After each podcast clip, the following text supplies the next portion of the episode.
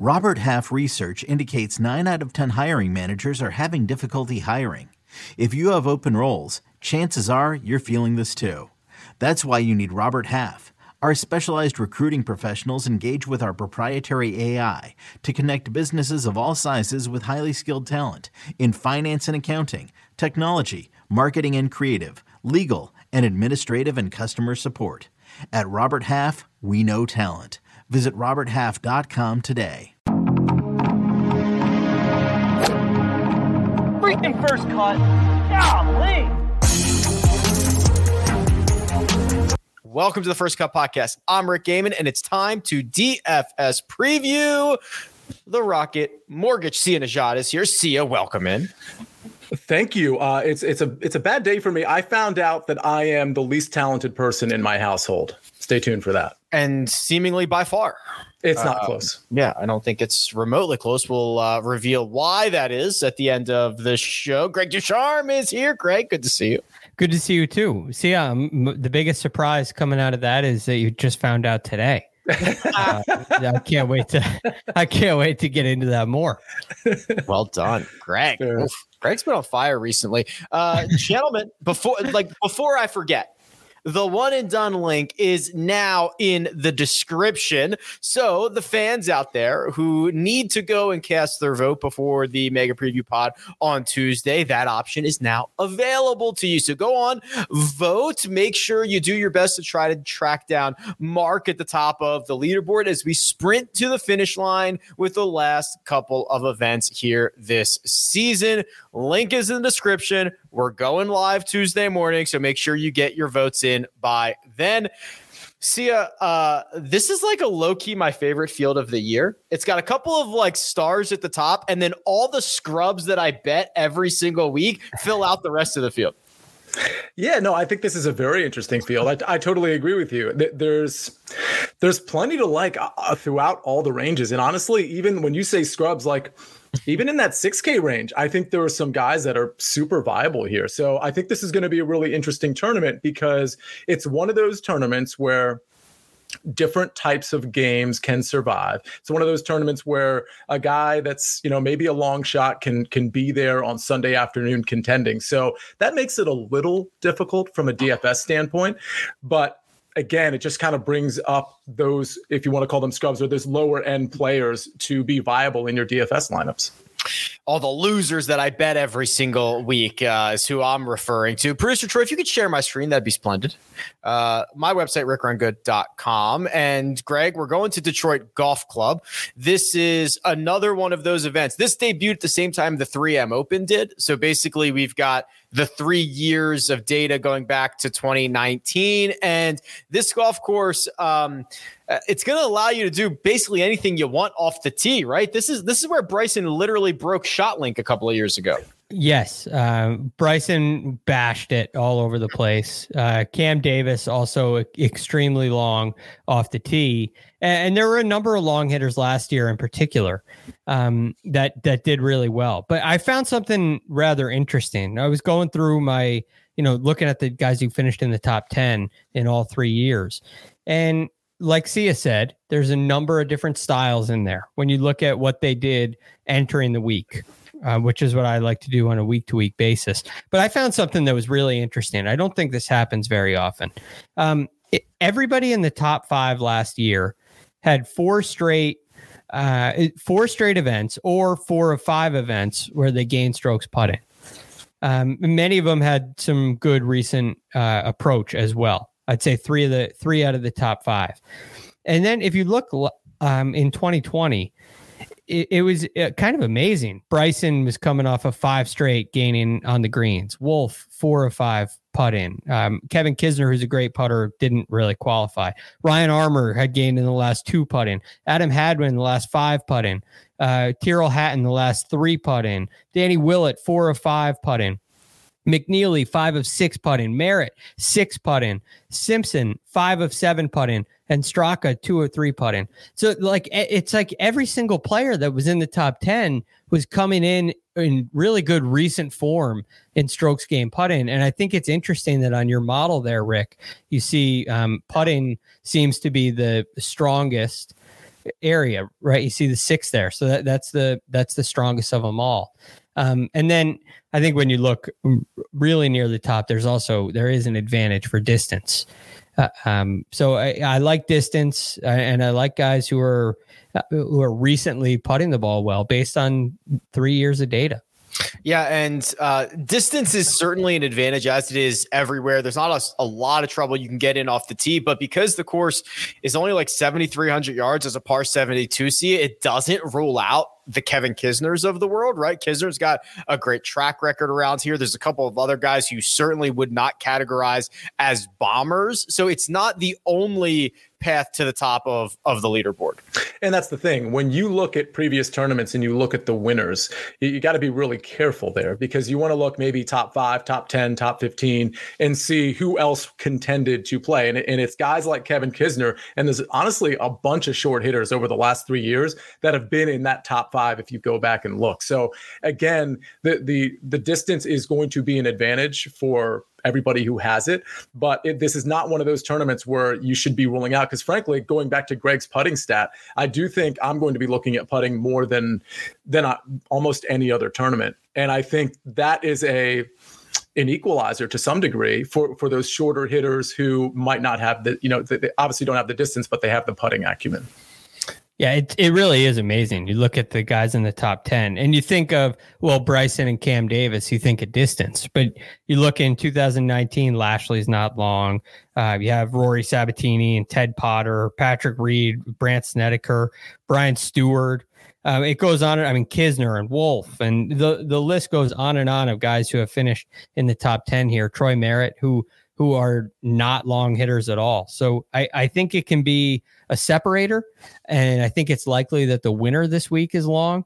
But it, for DFS purposes, it's you, you don't, there's no need to fill your lineup with bombers.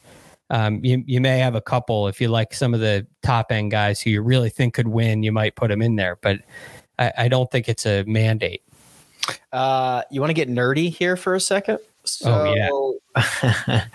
there is something called standard deviation of terrain change, which basically just determines how flat or not flat a golf course is.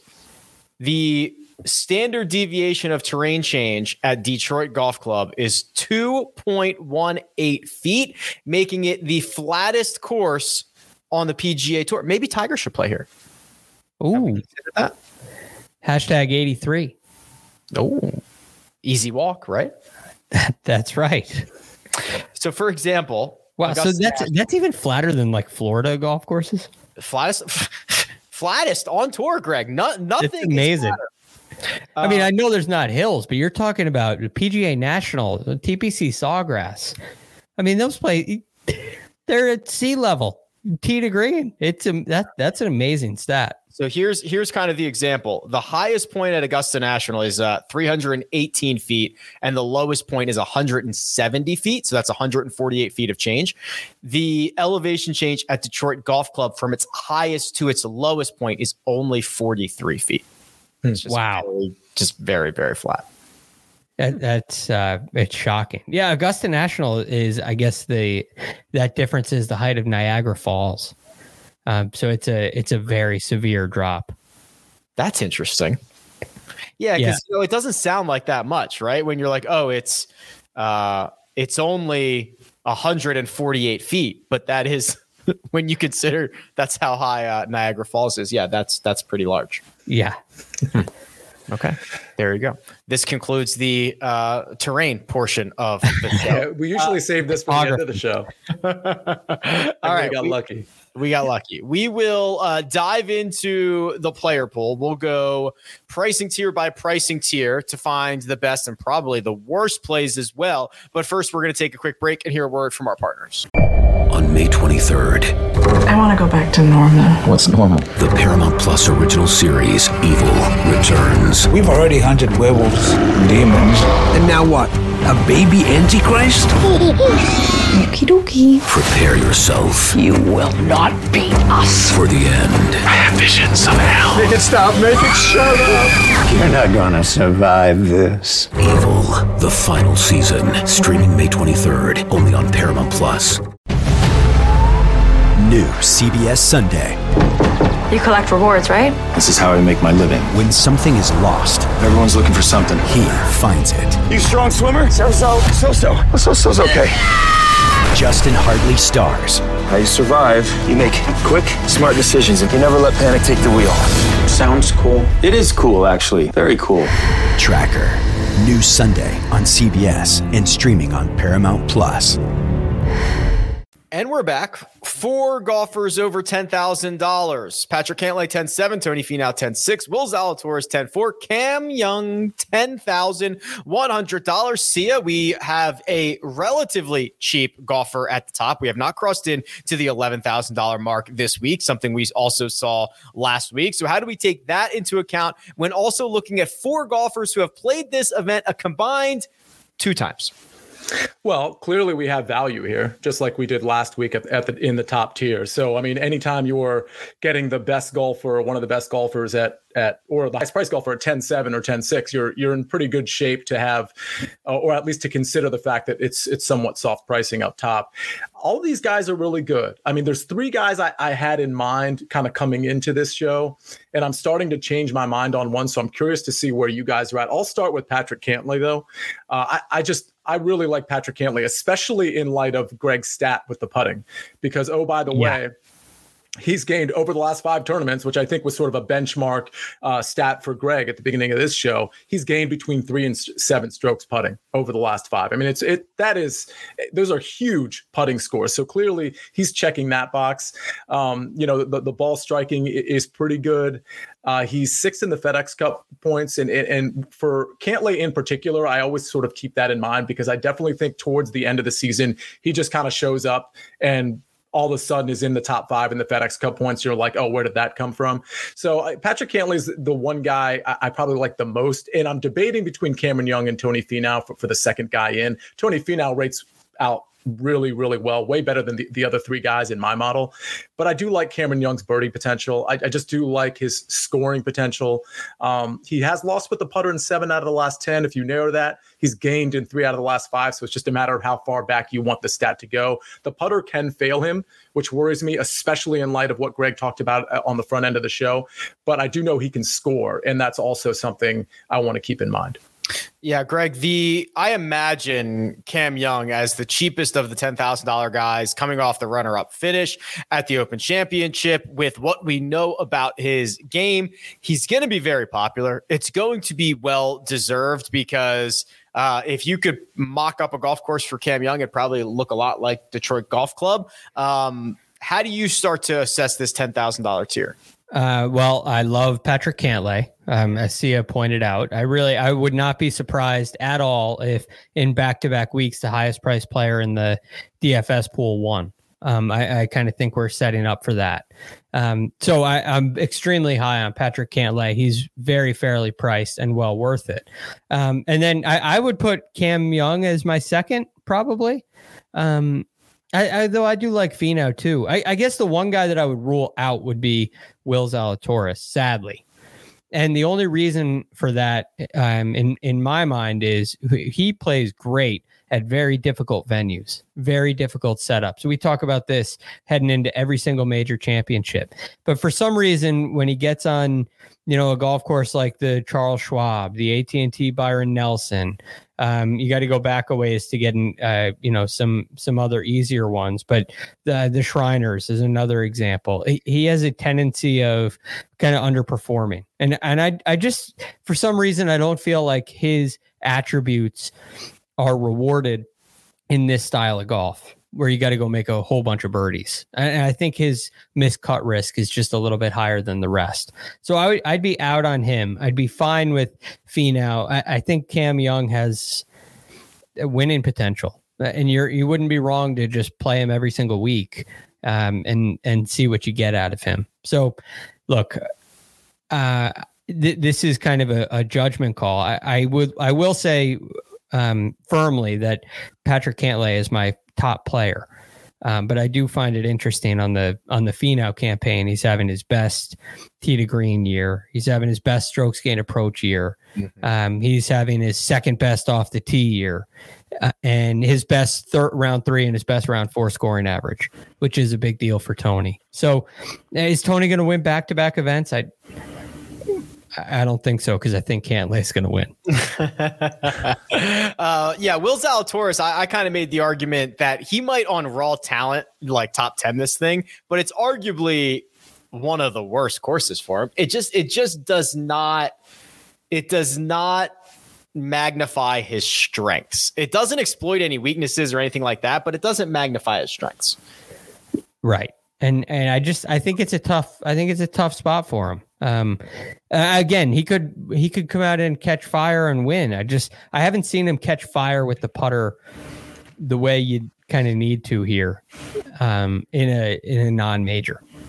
So, Sia, uh, the four guys at the top, Cantlay, Finau, Zalatoris, Young. I assume Young will be quite popular. I imagine there will be some Finau love as well coming off the win, and he's been playing phenomenal. I mean, what is what do we think? Or you know, early on a Monday that this ownership ownership starts to shape up like uh, for these four guys. I don't think anybody's going to pop way ahead of anybody else, to be honest with you. I think it's going to be pretty flat up here. I, I could see sort of as as the days go by, Will Zalatoris falling well behind the other three, but there are such good arguments for Patrick Cantlay and Cameron Young and Tony Finau that I think people are just going to buy into it, and therefore I think all of them are going to be separated by maybe three or four percentage points. And I think a lot of people, you know, I, I built a lineup that had one of these guys and then somebody in the 9K range. I think some people might try to grab two and just see what they can do with their lineup from there. But I don't think there's going to be, let's put it this way. I don't think there will be a reason to fade any of these guys for ownership purposes. Uh, very good. We'll go down to the 9K range. Before we do that, Matt Vice asks in the chat the real burning question we've been waiting all year for who will win the 313 challenge, which Greg, correct me if I'm wrong here. This is uh, if you, 313 is the, the scores you have to make on a, on a three hole stretch, which I think is Eagle, ace, birdie, and then if you do that, they donate like a million bucks to something. That's got to be the oh. most unachievable, the most unachievable uh, challenge that we have. Yeah, yeah, it's like a it's like a parlay. um, and that's a three one three. That's the area, the Detroit area code. Correct. Yes. Okay, so that makes sense. So you got to go eagle hole and one birdie. Yeah, I, I'm going to say nobody. Right. It might be, and it might be in that other. It might be birdie ace eagle it's like something like that and i'm like there's just there's just no chance so you, you got to go eagle eagle with the birdie on the other side of it yeah no big deal no no big deal at all not um, the 9K range Sia, Max Homa, Cam Davis, Adam Scott, Keegan Bradley, Kevin Kisner. That's it. Five guys here starting to get into some uh, interesting options, including our defending champion. What do you see? I like our defending champion. I also like Max Homa, and I'm considering Keegan Bradley, although I think he might be on the outside looking in once I actually finalize my lineups on Wednesday night. Max Homa, well, I guess we can start with Cam Davis. Um, obviously he's been striking it incredibly well. He won last year. Uh, he crushes it in all the scoring stats. If you're looking at you know opportunities or just straight up DraftKings points, uh, birdies, birdie average, whatever you're looking at, Cam Davis is going to crush it there. And I think that's certainly something you can look at here. Um, last let's see, last 24 rounds, he's top 10 opportunities gained, birdies, DK points.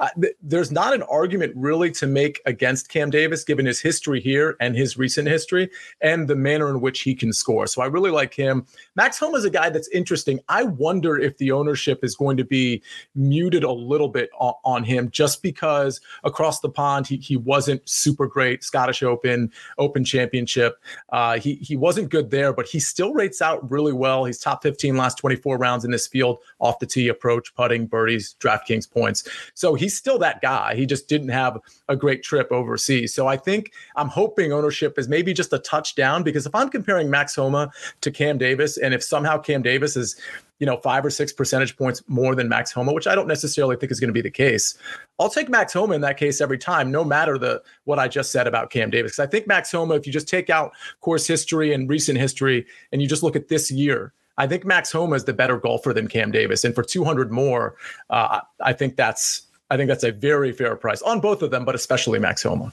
Uh, Max Homa T16 at the Scottish Open, missed the cut at the Open Championship. Obviously, played with Tiger, and uh, I guess got caught up in in the Tiger wake there. Okay, Greg, um, this small range in the 9K range presents some interesting options. A couple guys we haven't talked about yet. Like, how, how would you start to to rank these guys out? Well, I definitely agree with Sia on on Max Homa and Cam Davis. Um, I, I think, I mean, Cam Davis just this week he checks every single box. Um, obviously, with the win last year, he understands the golf course. And he's been playing extremely well. He's been driving it great. He's long. Um, it's seven of his last eight. He's gained strokes putting, but not too much where he's like really leaning on the putter. Uh, it, so it's just been high quality. At 10 of his last 11 approaching the green, I mean, he's playing really good golf and he's a really solid play. Um, and and Max Homa can absolutely right the ship in a week like this, and he has a tied 25th finish here as well. So, uh, and, and, I think this year he's a different player than he wasn't either of the last two years, as good as he was. So, I mean, look look at how well he's hit the ball here. I guess he likes flat lies. nice. Uh, um, so I think he's going to be fine. But the the guy that kind of jumps out to me, who I think is really worth a look, that's that doesn't necessarily check all the boxes, is Kisner. Um, Kisner was tied 21st at the Open, tied sixth at the Travelers. You have some really good recent form. You have some really good tournament form as well, uh, with the tied eighth last year and a, a third the year before that. So I, I think he likes the golf course. And while there was a streak of five, uh, six events in a row where he, he, basically lost strokes putting, he's he's picked up strokes at uh, at least two strokes, basically three in his last two events. So I, I think Kisner is a really solid play here this week. Um, I'd be curious to know to see if people are attracted to his recent form and kind of m- migrate to him for ownership. But he seems like the shortest hitter in this in this class, um, and I'm wondering if that's going to keep some people away because I'm definitely interested. Yeah, this is. I'm just skimming through. This looks like it's the most expensive he's been since the 2020 American Express. So I don't know if people are going to be willing to kind of you know, bite the bullet on 91 $9,100, $9,100 for Kisner. But I, I, agree with you, Greg. You know, he had this little mini slump, four missed cuts in a row, bounces out of it with a good finish at the Travelers in the Open Championship. You combine it with what he's done here and what he's done this time of year, right? Like this is the stretch. This is the stretch for Kisner, right? Yeah. He's played well here. He's played well and he's going to defend at the Wyndham next week. He's going to try to make a run at this thing. Like it's, it's a decent time to buy.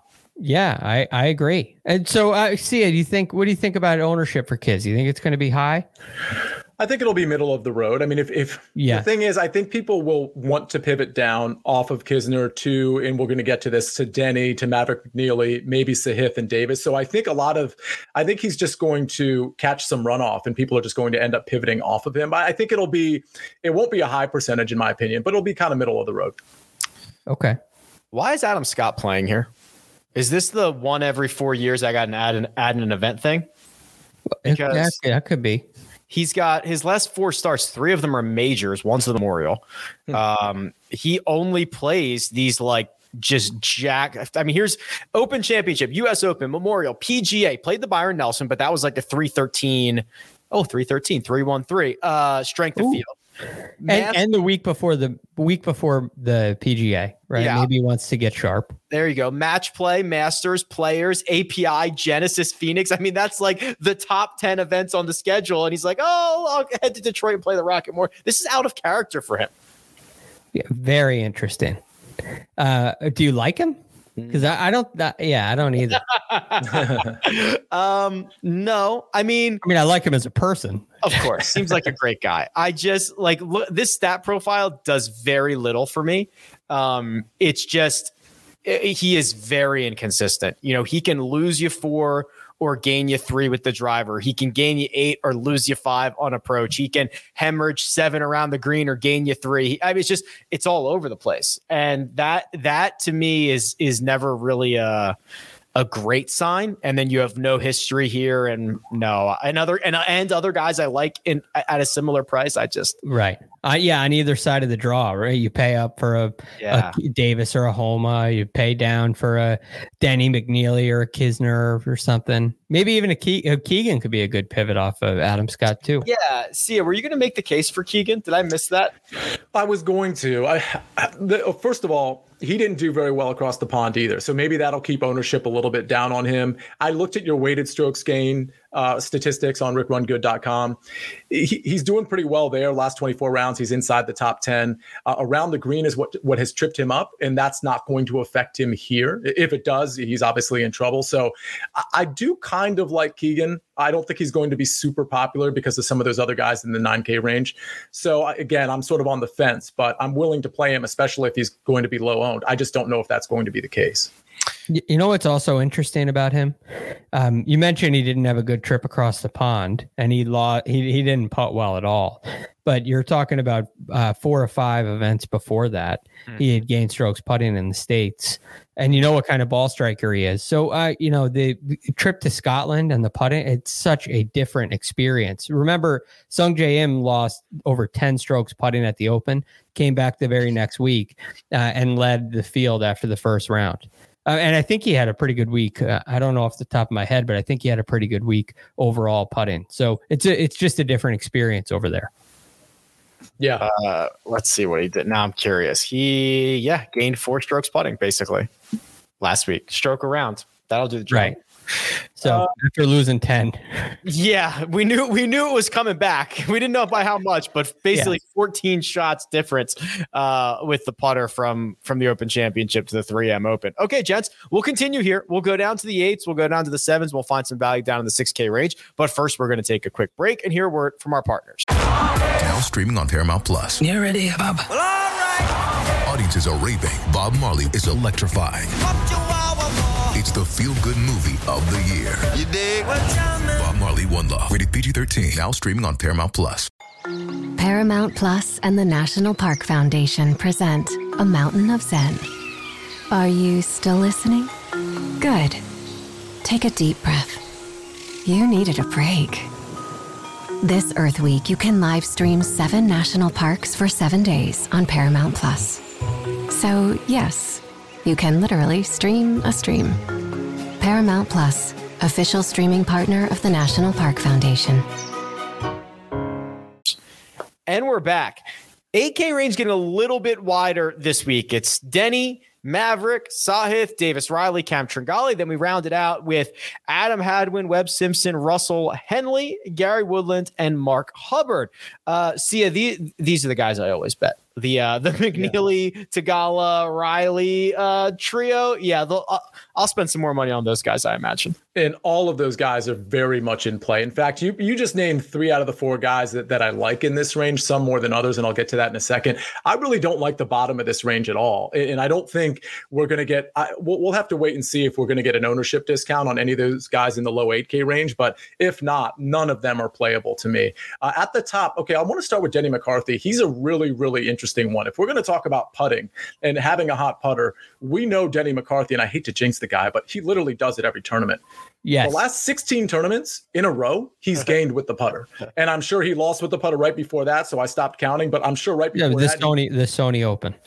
There you go. Right before that, I'm sure he was started to gain with the putter again. So again, that's 16 tournaments in a row, and he's gaining in a significant way. Now, if you look at the off the tee stuff and the approach stuff, it doesn't look great for him. It's not a disaster, but it doesn't look great. But as you might expect with that type of putter, it's an equalizer, which is why in DraftKings points, which is why in birdies, he's rating out really well, right around 20th in this field last 24 rounds. So again, we, in this on this particular course, we can't discount the putter. In fact, we should be sort of bold facing it a little bit more than most of the tournament. So I like Denny quite a bit. The other guys I like in this range, uh, Sahith, I'm definitely considering. He has been a little wayward with the putter. If you look at him in models, it's not going to look good because there've been two tournaments of his last three where he's kind of lost significantly, but he has gained with the putter in four of the last six. So again, just about what sample size you're going to be agreeable with. I think Davis Riley is fine. I think Maverick McNealy is really interesting. Um, but I think Denny and Sahith are probably my favorite up here.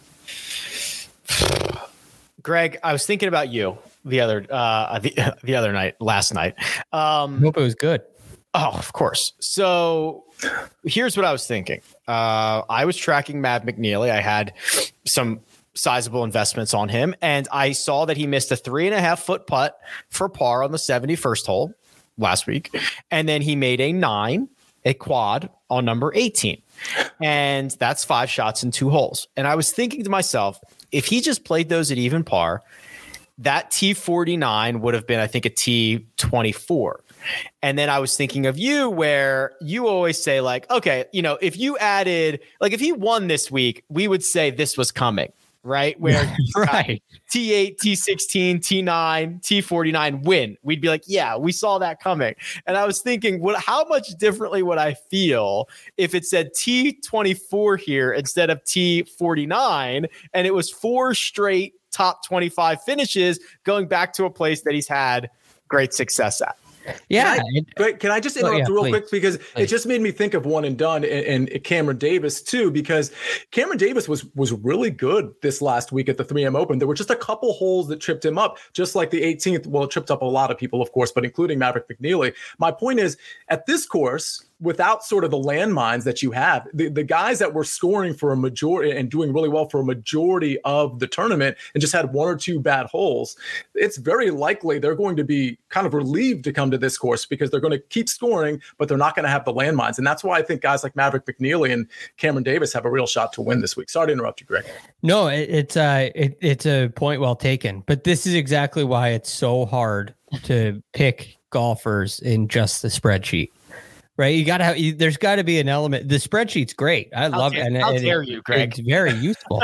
but you got to, you got to watch. I mean, it cha- that changes the number completely. And all of a sudden, his popularity would be through the roof. And his price would probably be, uh, he'd probably be in the 9K range. What, what I mean, he'd probably, what, you think he'd be a, where Kisner, a, maybe maybe nine flat. I don't know. He'd definitely be ahead of McCarthy. His his course history is just as good as Kisner's is. And he, he's playing just as well, if not better, for a longer period of time. Kisner has two good starts in a row. McNealy ha- would, in theory, have four good starts in a row. Uh, right. Obviously, Kisner's a proven winner on the PGA Tour, and McNealy's looking to break through. But yeah, I just I love when you bring that up, Greg. It's just like such a perception versus reality situation that we have on a, a, a missed three and a half footer and a guy making a quad on on the par five. Yeah, and he's going to learn from that, and he's going to likely. I mean, I, so I, I, like him a little bit more than I like Denny McCarthy, um, and the the reason is simply I think he's a little bit better off the tee. Um, I, I, like what he's done on the green. Denny Denny puts so well all the time. it's you know, it's like it, it's not like a boost of confidence when he's I've gained 16 strokes in a row putting. He like he'll, he'll remember the Sony Open because he didn't putt well. Uh, he he did he does actually, um, but it, with with McNealy, I feel like this recent stre- uh, stretch of three in a row game putting, even though he missed a three and a half footer. Um, it, I, I this just it also just feels like the right kind of tournament for McNealy. So I'm I'm a big fan of that. My hope is that the T49 takes his ownership down a little bit. We know what happened and everybody watching and listening knows what happened now. But um, we'll keep it a secret. So I, am I'm, I'm right there with Sia. I love Denny. I love McNealy. Um, but I put McNealy above Denny to me. Now Theegala and Riley. I wonder. I don't know if I don't know what's going on with Theegala, but I've heard some murmurings that he might be hurt. Hmm. Um, and I don't know if there's any validity to that, but it has me worried. Um, I, I liked him last week, unfortunately. So, uh, and Davis Riley, I feel like I just am on the wrong. We're just on the wrong foot. I'm just wrong on Davis Riley. And and again, I liked him last week too, and I thought he had a chance to really go out and win. So, it, it, if I fade him this week, it's personal right? It's emotional from last week. But what I would tell you is you don't do that. You don't let la- you don't let your last shot affect the next shot. And so I, I'm comfortable to go. Well, I'm personally not, but I'm I'm okay with going back to Davis Riley. It might actually be a really good spot for him. But um, I know Sia said there wasn't really anybody playable in the lower end of the 8K range, but I I love Mark Hubbard uh, at eight at eight flat. I mean, yeah. You look at what he's done. It's just getting from you look at approach and putting, and it's just getting darker and darker green as you get more recent, which I really like. Um, it, I mean, it's it's every event since the AT and T Byron Nelson, so that's six and six in a row. Um, and and the Barracuda isn't a measured event, and he came in fourth. So you have a 13th, a fourth, uh, and a third in his last three events. I, that's that's pretty good. And he also has a nice finish here, uh, a tied 12th in 2020. So I, I, think Mark Hubbard could be a really, I think he could be a really good play. Um, he, but other, other than that, I agree about the lower 8K. Uh, if you just look at just raw strokes gained total, uh, there are the uh, last 24 rounds, which has been honestly quite predictive recently. I think like three of the last four winners have been have led the field in strokes gained over the last 24 rounds before they won, like the, the week leading into it. Uh, Finau's number one leading in this week. Zalatoris is number two. Mark Hubbard's number three. Now you'll have to decide because that's Barracuda, Barbasol, John Deere, Travelers, and uh, Canadian Open and a Corn Ferry event but it's still a lot of really good play. And we talk about all the time, Greg. Doesn't really matter. Like like these guys gain confidence from playing well. It doesn't matter if it's against you and I or if it's in a PGA tournament. Yeah, because they're shooting low scores. Yeah. Um, and especially when you're going to a golf course like this. I mean, if you're going to the country club, I have a, t- a totally different outlook on this. Um, if you're going to you know the southern hills it's a completely different outlook because now your step the golf course is stepping up a notch right? And there are some other skill sets that are really important and the crowds are a little bit bigger and everything's different. But at rocket mortgage i mean this is uh, at detroit golf club this is right up his alley so i think this is all systems go um, and and carry on and i think it's a fair price and again I, I like him more than I like, and it pains me to say, Hadwin, Simpson, Henley, Woodland. I like him more than Siwoo Kim, Chris Kirk. Um, so I, I, think in that range, he kind of stands out to me. Can I just say, um, Rick? I think DraftKings tricked me again because it says it says out next to his name on DraftKings, and so I actually oh he's out. I was from. I don't think he's out though. I, I think that's just. I think right. So ah. that's why I actually didn't consider him when I was doing my research earlier today and last night. So I, am going to go ahead and agree with you, Greg. If he's playing, which I, I think he is, um, I will say this though: at that price range, he's going to be in sort of that Brendan Steele mode, who was 8,300 last week, where people are going to be like, wow, what a great bargain. He rates out so well because he does rate out really well in my model too. And the metrics speak to that. So it's just one of those things to watch out for. Anytime you have like 7K ish chalk, which I think 8K qualifies as, uh, not technically, but you know, whatever. Yeah, uh, it's something to watch out for if the ownership goes super high. Uh, yeah, and right obviously now, we got to watch if he's playing or not. As of right now, he's still in. I believe what happens on on DraftKings is if a guy WDs or for any re- you know for any reason the week before those those injury designations linger. They don't get updated yeah. again until like Tuesday, but it's very deceptive if you're looking at pricing on Monday because it looks like they're out, but it's generally from last week. So I, I'd have to go back, but I think he withdrew. Did he withdraw from the 3M Open? He must have. He, must have. Yeah. I'll go back and I'll go back and look at it. Uh, yeah. The other thing is, I want to put a bow on Maverick because you guys will like this. Uh, I got I've received an email like a year ago where a guy said, "Hey Rick, can you can you show Olympic scoring on your website?" And I said, What the hell's Olympic scoring? Like, what are you talking about? And he said, Every round, can you take out the best score on a hole and the worst score on a hole so that it gives us an idea of like, just get getting rid of those outliers. Like you'd get rid of mm. nine, and you'd probably also get rid of like an eagle that he made earlier in the round. So kind of get rid of some of the flukier stuff. And I was like, dude, that's brilliant. Like my computer probably does not have the processing power to pull that off, but like when it does, I will get back to you on that because I, I I like the idea of it, and I think that works for McNealy.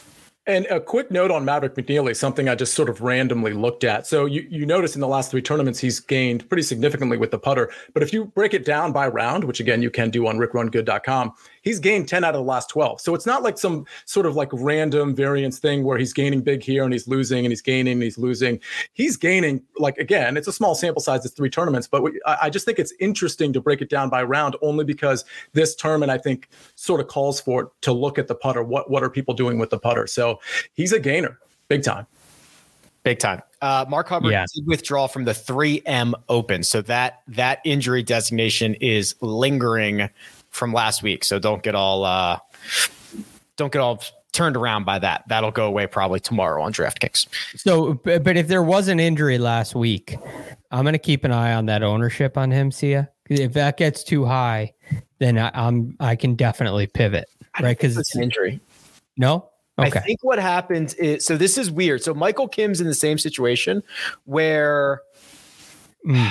these guys might end up sprinting to the fit. There is not a Corn Ferry event this week. So they had to take like their natural rest spot to then probably sprint to the finish line of the last five Corn Ferry events to try to secure the card. I think Hubbard's in that same boat. So I'm not sure it was an injury more so than it was just rest because he will now probably play five or six straight weeks.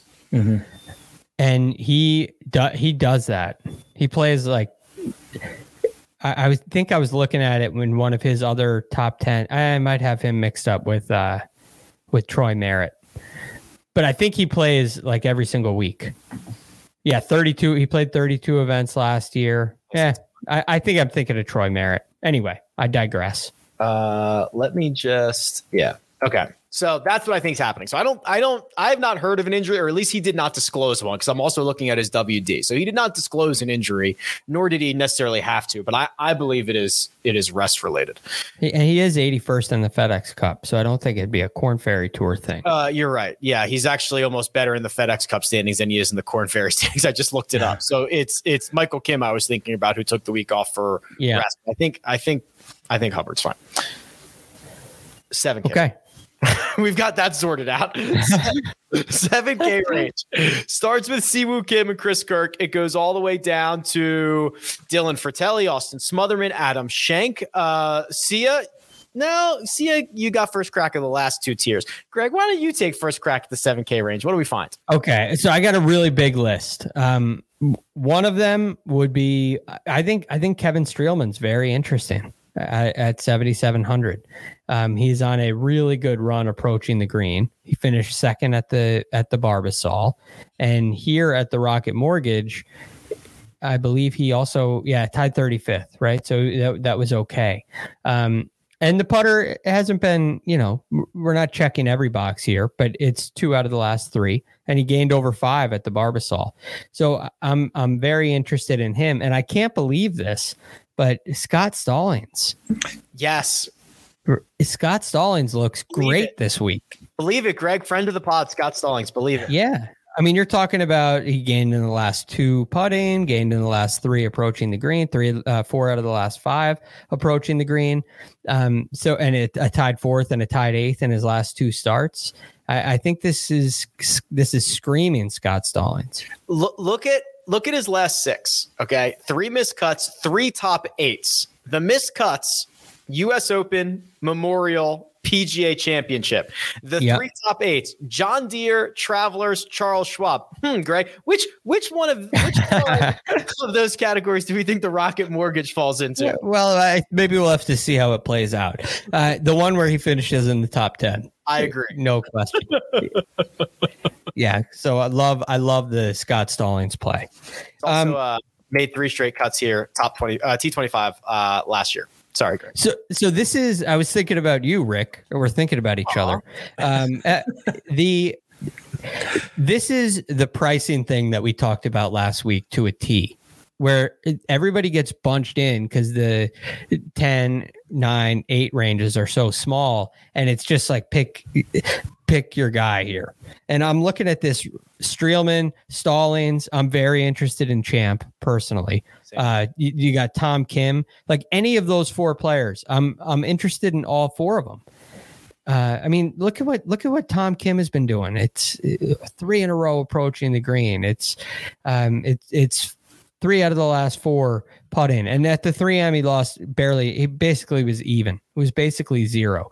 This play has been really steady for him across the board. Uh, and, and he's hungry. He's chomping at the bit. He has that um, a conditional status where he can play as many sponsor exemptions as he want. Uh, that That's attractive. And then with Cam Champ, you're just looking at an extremely high ceiling. A guy who last week at the 3M Open started off with a 75, battled back to make the cut, and he gained um, he gained strokes, I believe, in all four approaching the green. Uh, if, and if it wasn't, it was the last three, and he gained in the last three putting. So Cam Champ like found a spark, and that is the kind of thing that can lead to a win for him before he takes another hiatus. Correct. Right. He is a he is a breadcrumb guy. He leaves one breadcrumb, he wins, and then he hibernates for 12 months. Yeah. And he leaves a breadcrumb, he wins, and he hibernates for for 10 or 11 months. Uh, I think we might have seen the breadcrumb last week. I, I think so too. And Greg, I mean, I know he won at TPC Twin Cities. I'd argue this is a better spot for him. Would you concur with that? Yes, yes, yes, yes, yes. Um, you know, I, I thought that TPC Twin Cities would have a, a distance element to it. And what I had seen with winners was long hitters have won. But somebody was, uh, you know, sending me tweets and, you know, it, it means there, there's very few courses where distance means less uh, than TPC Twin Cities. Um, and so he was calling me out on that. And the a big part of the reason is all of the hazards and all of the penalty areas. Well, we don't really have that this week. And so all of a sudden, a guy like Cam Champ, who can be extremely hot and extremely cold, maybe there's a, a chance that the cold is wiped away a little bit because he's not going to make he's not going to make a nine here. Hopefully. Hopefully not. If you make a nine, if you make a nine here, you are in big trouble. Yeah, yeah. You something happened. Maybe a five putted. Because I was gonna say, because you didn't do it with penalty strokes. You like, yeah, you five or six putted. I think. Right. Oh, Maybe boy. your ball gets stuck in a tree. I'm not even sure that's possible here. Uh, but uh, anyway, I I, I agree with you, Rick. You left the bread. What odds could we get that no one makes a nine this week? 156 guys. You know, I don't know. We'll figure it out. I, you'd have to look. Is there like a, a sponsors exemption that you're not? Nobody's making a nine out here. I don't I, think I, nine out there. I'm not sure what those numbers would be. um, I forgot to mention. So Tom Kim, uh, if you're looking for him on DraftKings, is Ju Hyung Kim. Tom Kim's uh, his self-appointed nickname. So if you refer, hear us refer to Tom Kim and you're looking for a Tom Kim and you're not finding it, try Ju Hyung Kim. He's seventy six hundred dollars. See ya. Uh, the seven K range is yours. So I don't love the top of this range. It's more the bottom where I want to head to. But I, I will note I'm curious to see where Scott Stallings' ownership is because I think he might be one of the more popular guys. And again, I'm not saying don't play him because of that. I'm just saying monitor his ownership because again, we talked about seven. I specifically talked about 7K chalk last week. What happened to let's say Adam Svensson, for example? Um, Ju Young Kim ended up making the cut, Gotterup made the cut, but they were like on the number. So this 7K chalk can really kind of crash and burn. So just be careful with that. If guys like Scott Stallings or even Kevin Streelman get some popularity, I think this is a big enough range range where they won't be super popular, but it's something to monitor. I do think Chris Gotterup at 7,400 if he is not super highly owned. I think he's really interesting. I think it's a good course fit for him. I think Svensson at 7,200 is really great. And Go back really, to the well. Yeah, well, and, and, I wasn't on him last week, and it was partly because I knew he was going to be super popular, and I'm wondering if the miscut just has people. Not everybody's going to be off him, of course, but if it's just kind of a neutral ownership number, I mean, if we're talking about putting, remember when we, everybody thought Svensson was a bad putter? He's, yeah. I think, third last 24 rounds in putting in, in this field. He's gained with the putter eight tournaments in a row.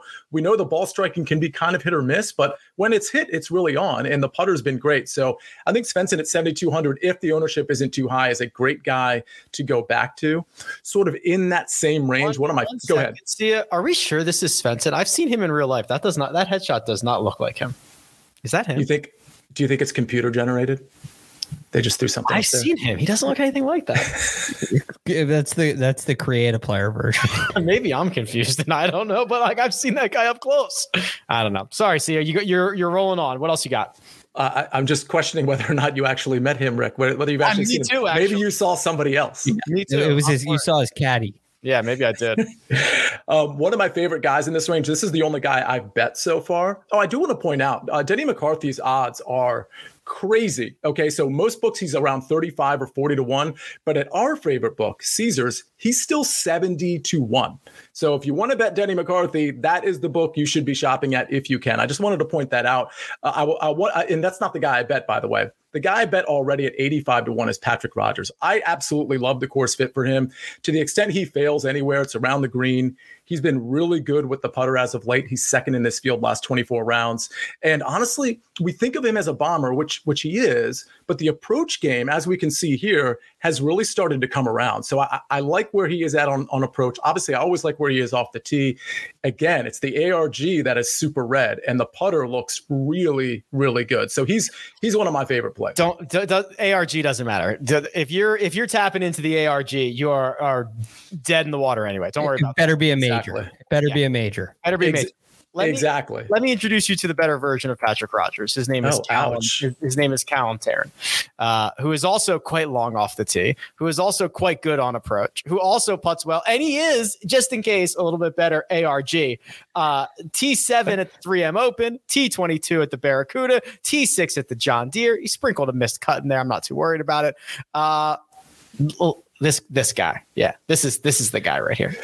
Callum Tarren has, has been great. And, and I think he's going to be an interesting pivot off maybe some some chalky or low 7K guys. I'm hoping Patrick Rodgers doesn't get chalky. I don't think I move the needle too much. We'll see uh, who else has anything to say about him as this week rolls on. But I do like him sort of in that lower tier. I think Grayson Sigg is, is a great play here, especially on this course. He was great last week too. He's finished 7th, 26th, 27th, 16th over his last four tournaments. The ball striking has been incredible. The putting has been very good. So give me some more of Grayson, Siegfried, and Roy. Go ahead. I love this field. It's just like yeah. all the we're finally all all the guys we love are finally playing well. Like Chris yes. Singh, who started off really bad this year. Remember that? Mm-hmm. He he got his tour card last year and then like was horrible to start the new season. Like he's finally playing. Like this is it. It's happening. All of our guys are playing well. Uh, and speaking of all of our guys, well, here comes Hank Lebioda, yep. who I think part of the time I bring him up, it's kind of a bit, and but it's not really because I do think he's a, a, talented player. He's gained ball striking five tournaments in a row, not in a significant way. So I, I want to put that qualifier out there. Um, he's gained with the putter four out of the last five. So we're starting in the finishing positions. They, they haven't been great, but we're starting to see the Hank Lebioda of last summer before he had to withdraw from, I guess it was the 3M Open, and then everything just kind of went off the rails for him. So Lebioda Smotherman's another guy I like with good ball striking. This bottom end range, I'll, I'll just recap Grayson Sigg, Adam Svensson, even Trey Mullinax, I like Patrick Rodgers. Um, I think they're all in play. Lebioda, Smotherman, they're all in play for me. Uh, so I, I wrote down 12 guys in the 7K range that I liked, at least mildly. It's just it's so many, uh, and I'm thinking the same thing as you, Rick. I'm laughing. What I really like is um, uh, Le- uh, Lebioda is one that we both mentioned. Svensson is one we both mentioned, and that's it. right? I mean, I, I I'm going to go back to the well on Wyndham Clark. Uh, I think he's really showing the uh, he's really showing the signs. I'm I, a few of these names I wrote down. I'm mildly interested in, like Dylan Frittelli. I'm mildly interested in. Now, I'm very interested in um, in CT Pan. Mm-hmm he really has my interest. You look at what he's done of late. Well, we know he's a great ball striker. He's had a couple of off performances at the at the Travelers and the 3M where he lost over three sh- strokes approaching the green. But other than that, it's been phenomenal. And the putting has been absolutely fantastic. Um, it's what is that? Uh, six of the last seven events he's gained strokes putting when when CT Pan gets that rolling, uh, look out. So he's definitely a guy that I have on my list. Uh, and Rick, your your sleeper from last year, Michael Gligic, uh, should be last year um, from last week. Last, last week. week. Did I say oh, last yeah, year? I was like, yeah. I was like, really? I've been talking about Michael Gligic for a whole year. That's amazing. Yeah. Yeah. yeah. No, I don't. I don't remember that far back. But I mean, look at this. This is how, how is this guy seven thousand? He is on fire. And so I'm uh, like I'm jumping on the bandwagon and I, you, I'm sure that it did really well for you last week with his T16. It might do better this week. Gligs, he's on fire. Let's go. Fire him up. Anybody else in the 7K range? We got to do the sixes still. The sixes aren't the sixes aren't as exciting. Um, yeah, Doug, uh, Doug Ghim, I'm interested in still. Yeah. I liked what I saw out of him last week. Um, but we can go to the sixes. All right, six thousand dollar range. Brandon Wu, friend of the pod. Bryce Garnett, Chesson Hadley, Hayden Buckley, JJ Spaun at the top. The min price guys: Geoff Ogilvy's in this field, Martin Trainer in this field. Seung-Yul Noh this is criminal, by the way. He's made like at least five cuts in a row. He's six thousand dollars.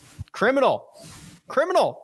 Look at this. Kiradech Aphibarnrat hasn't made a cut that appears on the cheat sheet. wow. Seung-Yul Noh's made at least five. Uh, okay, we'll look up Seung-Yul Noh real quick. Uh, he's he's making an appearance in a few minutes. One, two, three, four, five straight cuts. He is horrible off the tee. Don't don't get me wrong. Uh, how is he that bad? Is he really short or really inaccurate? Oh my god, he's like he's like the worst driver on tour. Like accuracy. that might that might be okay. Greg. Is that okay, Greg? Can we get away with like literally the worst accuracy driver on tour? Well, it can be. This is a tree lined golf course, which means if you miss a really big, you can get into some open, you can get into some openings. But that that always worries me. I mean, when when you see uh, the spray gun come out like that, it can get it can get problematic. I also think that it can inflate approach numbers because you're in, you're in, coming out of really bad spots. Yeah. Um, you know, it's not like you're uh, flagging it from the fairway. Sometimes I think Jordan Spieth gets in this camp where he's hitting it out of play, or used to anyway, where he's hitting it into trouble and then hitting it on, you know, to 30 feet and he's gaining a, a lot. It looks like he's just stuffing it in there, but he's not. So, I, yeah, I, I that worries me a little bit with him. But look, this is a guy at six six k, six k flat. I mean, flat. Checks the box approach the green, checks the box putt in. I'm not even looking at it off the tee. If, if you if you gave me any one of these last five results right now, you said Rick for six thousand dollars, you randomly get one of these five T thirty eight, T fifty five, T forty one, T forty three, T thirty five. I'd accept that. Any any of them. Any absolutely. Yeah, and look, that's a really interesting uh, strategy.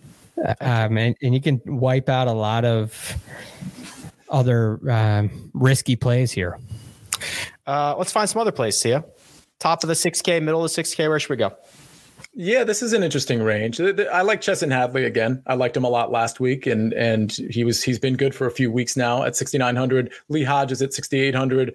David Lipsky at 6800.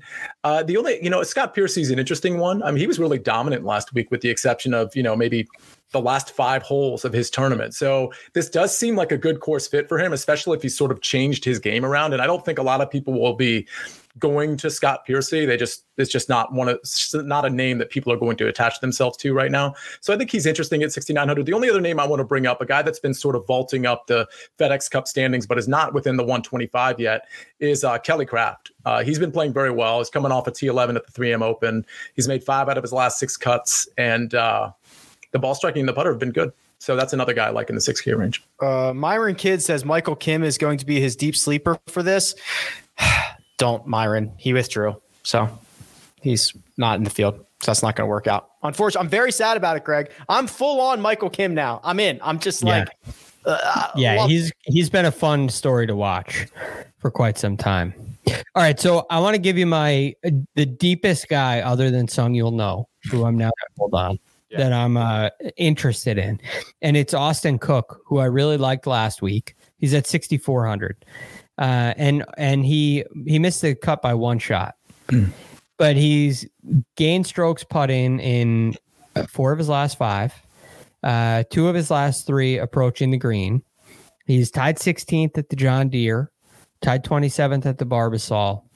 I'm willing to take a chance. Uh, there's nothing. There's nothing there that says, "Yep, lock him up." But I'm I'm personally willing to take a chance. Um, another guy that I'm willing to take a chance on at 6,700 would be Nick Taylor. uh, who's gained in four of his last five, actually five of his last six putting, uh, and he started to have a little bit more success um, a- approaching the green since like the Wells Fargo. It's been it's been uh, you know around even, which I like, uh, and the results haven't been there yet. But I think they could pop in a week like this. He's made the cut both times he's played here. Um, and I think this, Sia, you're going to love this. I think this is a Tyler Duncan week. Nice. Right? I mean, Ty- Tyler Duncan talking game strokes last two putting. Um, there's been a long run of, of approach success. The streak was broken last week, six in a row. Um, that streak was broken last week. I think that can continue. Uh, so I, I'm I'm liking what I see out of Tyler Duncan as well. And then I'm with you on Chesson Hadley, and I also like Hayden Buckley. Hayden Buckley might be my favorite play in this range. I think he has the most upside in the in the 6K range. Tyler Duncan, Hayden, yes, on Hayden Buckley. Tyler Duncan is first on the PGA Tour on approaches from 225 to 250 yards. Guess how many attempts that is? Six. I, I that's why I looked it up because I thought it was going to be six. It's actually quite a bit more than that. Really? yeah. Well, he's also a very short hitter, so Yeah. he gets more opportunities. Maybe that's True. not good. It's 46. Wow. I know. From 225 to 250? That's what I said. Tyler. Uh, Collin Morikawa, number two. Take that, Collin Morikawa. he only has 31 attempts. And look at this Kyle Stanley, third. He only has 17 attempts. Mm. Kyle Stanley, my guy. How many? Kyle like, Stanley, you know what? You- I, I I was looking up something last night, I think for Tony Finau, and Kyle Stanley was like second on tour. I, mean, I think Kyle Stanley's second on tour in round four scoring average. get out of town. Yeah, I think so. It's only like six rounds. Well, he's, he's only made the weekend six times. Uh, he is round four scoring, second on tour. Yeah. four rounds. It's not even. Six. Yo, it's four. Oh, jeez. uh, boy. All right. We have to get to a very, very special portion of the show, and you're not going to want to miss this. It's the most special portion of the special show that we've ever seen. So, this is where we enter our uh, narrative lineups. This thing has been evolving, it's been growing. We've been getting uh, weekly entries that are seemingly better than the last. So we've got a handful that we want to showcase as usual here. Producer Troy, do we have those narrative? Thank you very much. Sia Nejad, yours is first. Uh, you are rolling with a Detroit based theme, it appears. That's right. Rocket Mortgage takes place in Detroit, obviously. Uh, Rocket Mortgage LLC, headquartered in Detroit, Detroit icons. So we got the real Slim Ramey. Uh, That's obviously, Trav that's the Ramey. s- Slim Shady. Yeah. Um, Denny Rodman McCarthy. That's Dennis Rodman, of course, who before he was with Michael Jordan and the Bulls, he started off with the Detroit Pistons, the bad boys, if you will. We got Chrysler Kirk. Of course, Chrysler is based in uh, Detroit, Michigan. We got Doc Redman, otherwise known as Doc Red Wing for the Detroit Red Wings. We've got Charlie Jimmy Hoffa man, Jimmy Hoffa being from the Detroit area. And then finally, well, this is fitting, Taylor Rocket Mortgage. That's your narrative lineup. I like that. That's good. Also, uh, Little Caesars, I think, is based out of Detroit. Pizza Pizza, I believe. It's too bad we don't have a Caesar in the field. hmm We'll work on that. Joseph, L- is that an L O? Loparo Mhm. says, When I think of Detroit, I think of Eight Mile. Oh, and I think of amazing rap artists Brandon Wu Tang Clan, Killa Cameron Young, Jay Z Day, or LL Cool J Day. That, that's the one I like. LL Yeah. Cool J Day. Uh, this is good. Ludacris Kirk. That's good. Uh, Dr. Dre Redman. That's great. Doc Redman. Will Smith Zalatoris. Very good. Very strong. John Markowski thinks mortgages, thinks home buying, and as he tends to do, goes with these phrases. Tony, do we pay the application fee now or at closing? Max, do we need to buy Homa owner's insurance? Dill Lean Fratelli. Chris Sweet, we got her up to the asking price. Where does he come up with these? Wow. Uh, Grayson is a wet signature required. That's pretty good. Uh, Kevin, the money of this home is tway over our budget, or the price of this home, I guess, is what he's going for there with the dollar. Love that. Pretty good, John Markowski. But uh, these are all losers. Sorry, John. Sorry, Joseph. Sorry, Sia, because David uh, has submitted the winner here. And this is a take on uh, the Elton John classic Rocket Man, in which he doles out the lyrics, uh, including six different golfers. But who, who am I to read this when we could literally just have Sia's wife sing it to us? Uh, so hit it, Troy. And I think it's gonna be a long, long time. Touchdown brings I'm not Damon, they think I am at home. Oh, no, no, no. Austin Smother Man.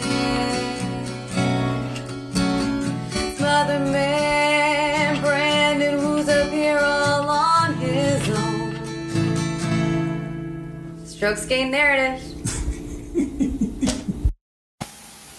How good is that? Yes. Encore, encore. Very well done. What a Sia voice. Rashad. Let's go.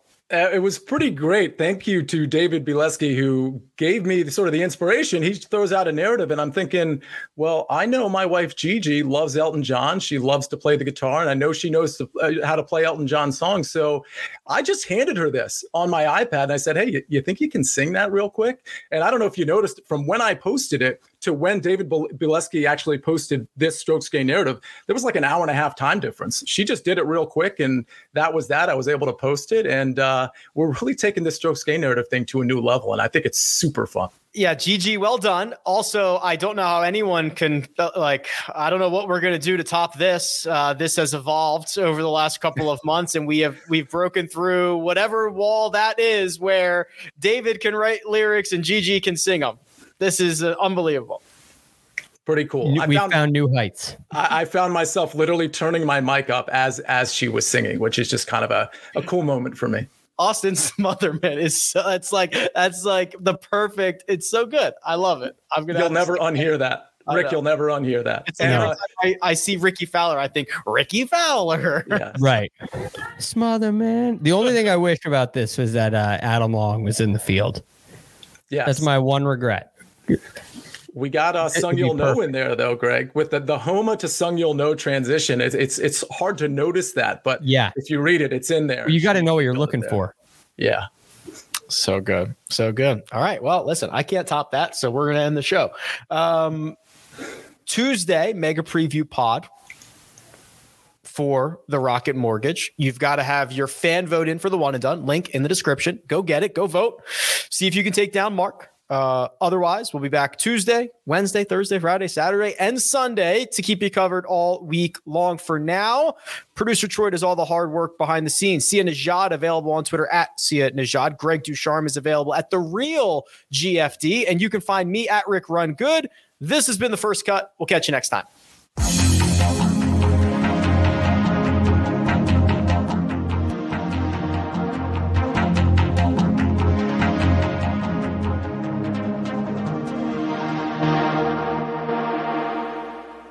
When you have sports mixed with your pop culture, along with humor and celebrity interviews, your earbuds are enjoying The Rich Eisen Show. Dan Orlovsky, are you still a Jayden Daniels is the best quarterback available in the draft guy? I think the three things that make it stand out for me are number one, I think his ball placement versus man coverage is the best in the draft. Every quarterback in the NFL is accurate. He's got the best on tape. Number two, most transferable stuff to the NFL. And then I think the third thing is pocket peace. Search for The Rich Eisen Show on YouTube or wherever you listen.